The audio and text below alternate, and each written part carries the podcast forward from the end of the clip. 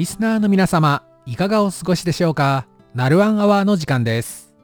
金曜日のナルワンアワーでは、中華民国台湾と日本の各領域の交流や、台湾と日本の社会、文化の比較などの話題をご紹介してまいります。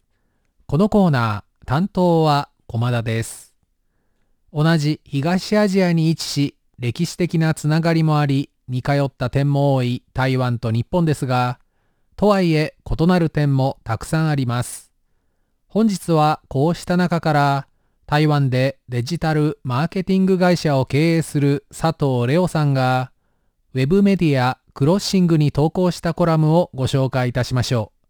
う。テーマは、日本人とは大きく異なる台湾の人々の金銭に関する考え方です。伝統的な行事は旧暦でお祝いする台湾。お正月も旧暦、つまり旧正月でお祝いしますが、年明けに廟やお寺にお参りをするのは日本と一緒です。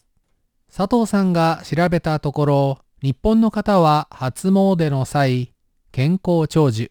恋愛成就、事業安全、合格祈願などについて願掛けをする人が多いそうです。一方の台湾、健康を願う人が多いのは日本と同様ですが、違いがあります。それは、もっともっとお金を儲けられますよう、大金を手に入れられますようと願う人が多いという点です。佐藤さんはそして友人の書道家から聞いたという面白いエピソードを紹介しています。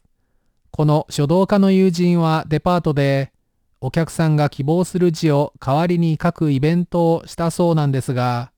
さんじかんにわたるイベント中、あるふたつの漢字を何度も何度も、それこそ手が痛くなるまで書いたといいます。このふたつの漢字とは何の字だったと思われますか？答えは銭、そして財産の財のに文字でした。リスナーの皆様の大半が日本の方だと思いますので、佐藤さんが読者に説明した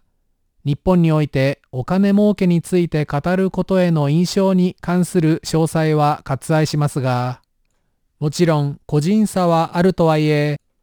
日本では一般的に露骨なお金の話をすること、特に金儲けしたいと口にすることははばかれますよね。ただ台湾は異なるんです。佐藤さんはその上で、日本人はお金儲けは決して悪いことではないという考えをもっと柔軟に受け入れるべきだと強調。日本には多くの優れたクリエイターがいるものの、お金を稼ぐことに罪悪感があるため、キャリアを犠牲にしている部分があると指摘。ただその一方で、漫画などの素晴らしい文化が生まれたのは、金儲けよりも文化を生み出すことを優先に考えているからだろうとの見方を示しました。逆に台湾の人々については、お金儲けへの罪悪感を持たないことは良いことであるものの、短期的な収益を追求するあまり、文化の発展についてはおろそかにしがちであると、その課題を挙げました。佐藤さんはそして、このコラムが台湾の読者にとって、日本と台湾の長所と短所の中間、バランスの良い答えを見つけ出すためのヒントになれば嬉しいと結びました。よしあしではなく、互いに相手の良さを学ぼうという視点は、異なる文化を持つ人々の交流において、重要な考え方かもしれませんね。本日のナルワンアワー、担当は駒田でした。お聞きの放送は台湾国際放送です。